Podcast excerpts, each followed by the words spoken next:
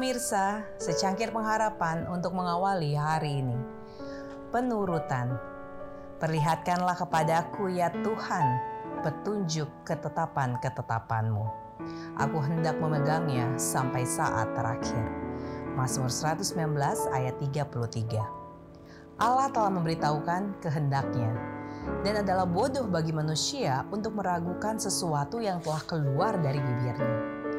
Sesudah akal budi yang tak terhingga berkata, tidak akan ada pertanyaan yang diragu-ragukan untuk diselesaikan. Tidak akan ada kemungkinan yang diragu-ragukan baginya untuk diatur. Semua yang dituntut daripadanya ialah persetujuan yang terus terang dan sungguh-sungguh akan kemauan Allah yang dinyatakan. Penurutan adalah perintah yang tertinggi dari pertimbangan yang sehat, sama seperti dalam kata hati. Alfa dan Omega, jilid tujuh, halaman empat ratus dua puluh delapan. Di atas segalanya, biarlah anak-anak diajar bahwa penghormatan yang benar ditunjukkan oleh penurutan.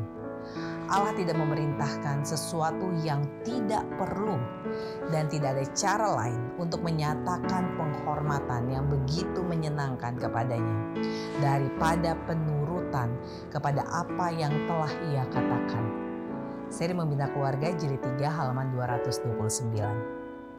Hanya sedikit orang tua yang cukup dini mengajarkan penurutan kepada anak-anaknya. Anak-anak biasanya diperbolehkan untuk mendapatkan dua atau tiga tahun permulaan dari orang tuanya yang menahan untuk mendisiplinkannya. Orang tua berpikir terlalu muda untuk belajar menurut. Tetapi selama masa ini, keinginan diri tumbuh kuat dalam hati anak itu. Dan setiap hari semakin mempersulit tugas orang tua untuk mendapatkan kendali. Pada usia yang sangat dini, anak-anak dapat memahami apa yang dengan jelas dan sederhana dikatakan kepada mereka. Dan dengan pendidikan yang baik dan bijaksana, mereka dapat dididik untuk menurut. Counsels to Teachers, halaman seratus sebelas dan seratus dua belas.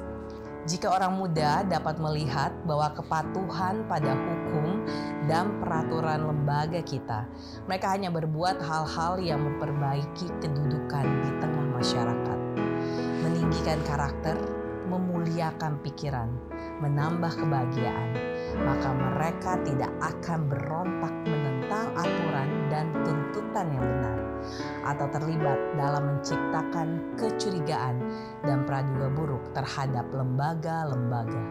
Amanat pada Orang Muda, halaman dua ratus dua puluh dua. Demikianlah renungan kita hari ini. Salam.